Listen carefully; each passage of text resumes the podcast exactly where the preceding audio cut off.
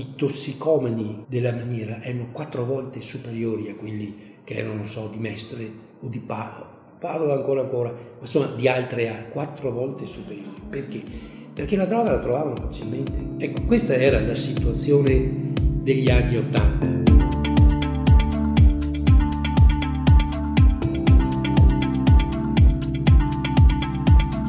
Da banditi a mafiosi, la storia della mala del Brenta vista dalla parte di chi l'ha combattuta. È un podcast realizzato dal Centro di Documentazione ed Inchiesta sulla Criminalità Organizzata del Veneto e realizzato grazie al contributo del Comune di Mira.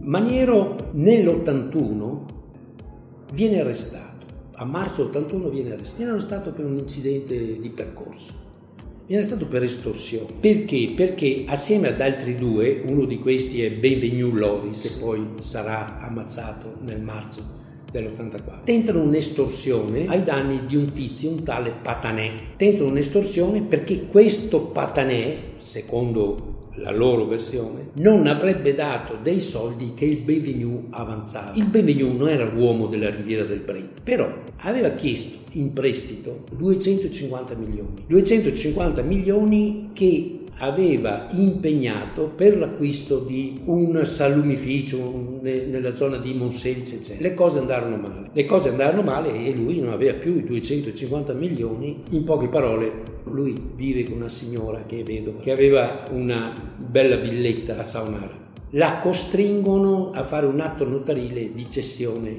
della villa, che verrà intestata in un primo tempo a un commerciante di carni e poi alla madre di Maniero. Quindi si fa 7-8 mesi di carcere. In questi 7-8 mesi di carcere però arriviamo alla fine dell'81 e guarda caso rubano, rapinano le spoglie di Santa Lucia. La mobile fa anche due fermi, faranno entrambi una brutta fine, uno è Radetic, tanto per fare saranno assolti, non ci saranno le prove sufficienti per mantenere lo stato di arresto, poi vengono restituite il 13 dicembre dell'81, cioè il giorno di Santa Lucia. Non ci sono prove, ma le voci dicono che probabilmente servivano per far ottenere a Maniero la libertà provvisoria dal carcere.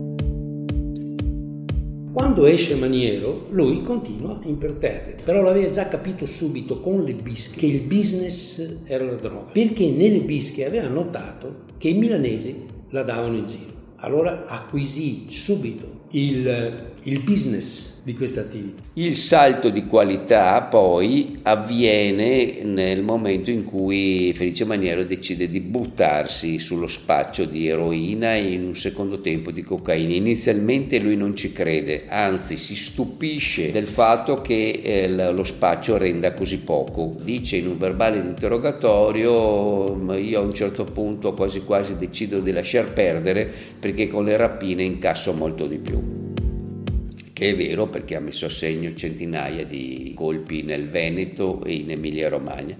Subito dopo però si rende conto che rispetto a un investimento iniziale di 1000 l'eroina ti dà in pochissimo tempo 100.000 e quindi si, si, adegua e alla fine dichiara di aver spacciato in questi 15 anni di attività piena una tonnellata di eroina e praticamente altrettanta di cocaina.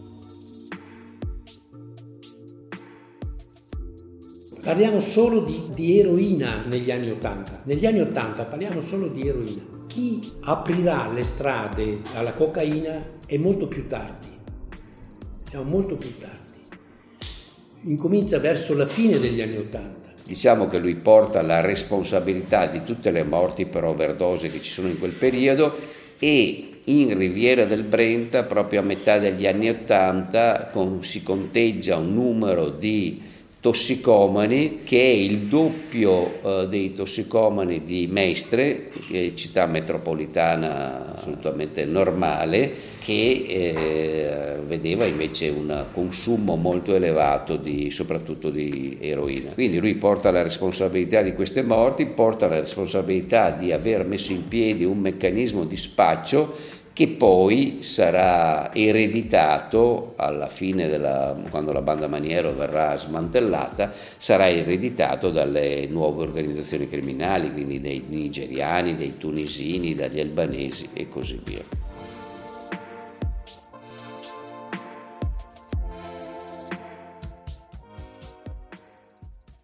Il punto di riferimento per eh, lo spaccio di eroina sono i fratelli fidanzati di Milano, che sono i plenipotenziari dei palermitani nel nord Italia. Felice Maniero istituisce un contatto con i fidanzati e l'eroina inizialmente arriva dai siciliani, dalla mafia. E il primo rifornimento di droga che fa è mezzo chilo, mezzo chilo che va a prendersi a Milano dal gruppo fidanzato. Diranno poi i cugini, ma lo dirà anche lui, che in pratica qui nasce il vero business della droga. Che tenga presente che il traffico di droga nell'86 è già iniziato, eh. è già sì, inizia negli anni 82-83, tant'è vero che mm, Radetic viene ucciso per aver fatto il furbo miscelando la, la droga per guadagnarci mm-hmm. all'insaputa di Maniera. Viene ucciso per questo, perché praticamente quando Maniero che in quel periodo, negli anni 83, si rende latitante, perché si rende latitante per l'omicidio di Andreoli, anche se noi non sappiamo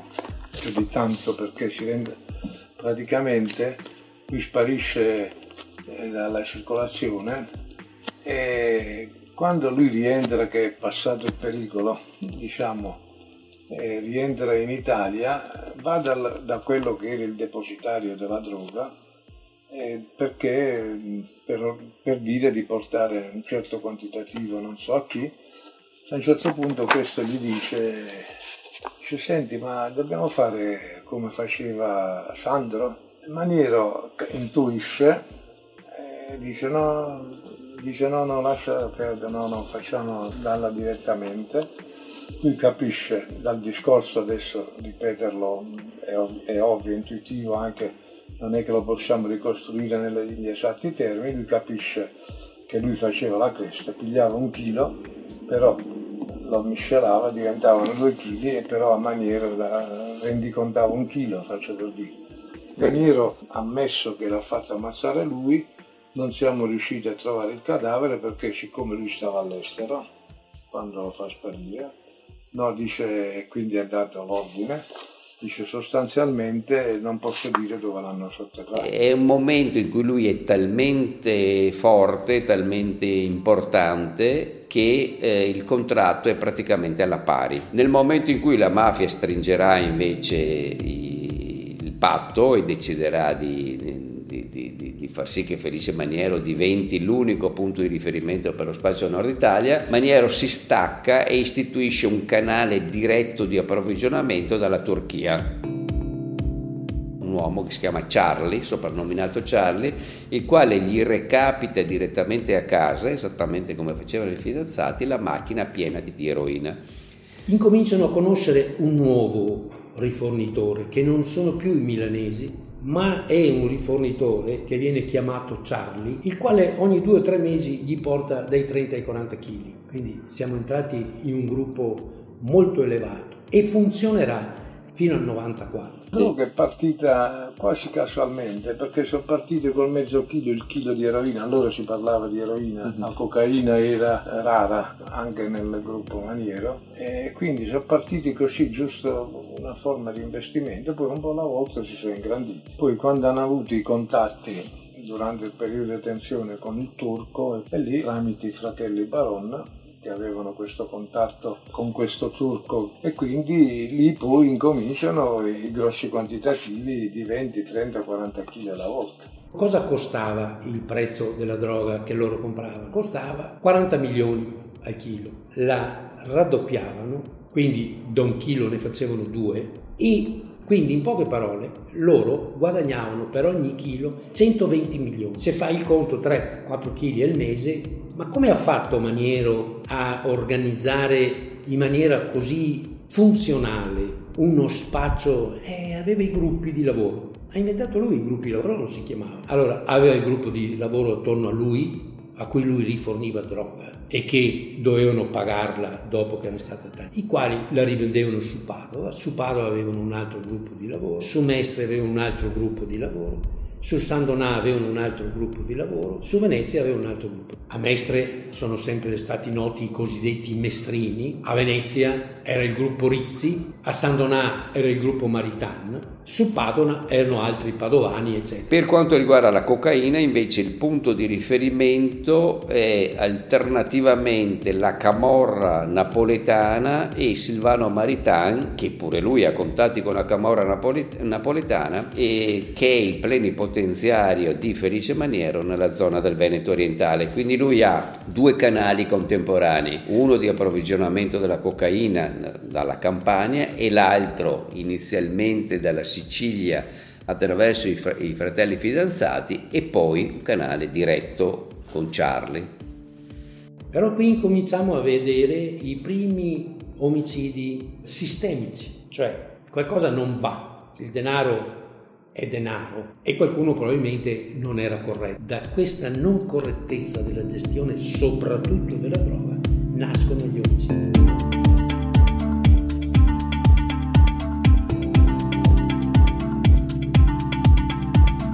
Da banditi a mafiosi, la storia della mala del Brenta vista dalla parte di chi l'ha combattuta. È un podcast realizzato dal Centro di Documentazione d'inchiesta sulla criminalità organizzata del Veneto e realizzato grazie al contributo del Comune di Mira.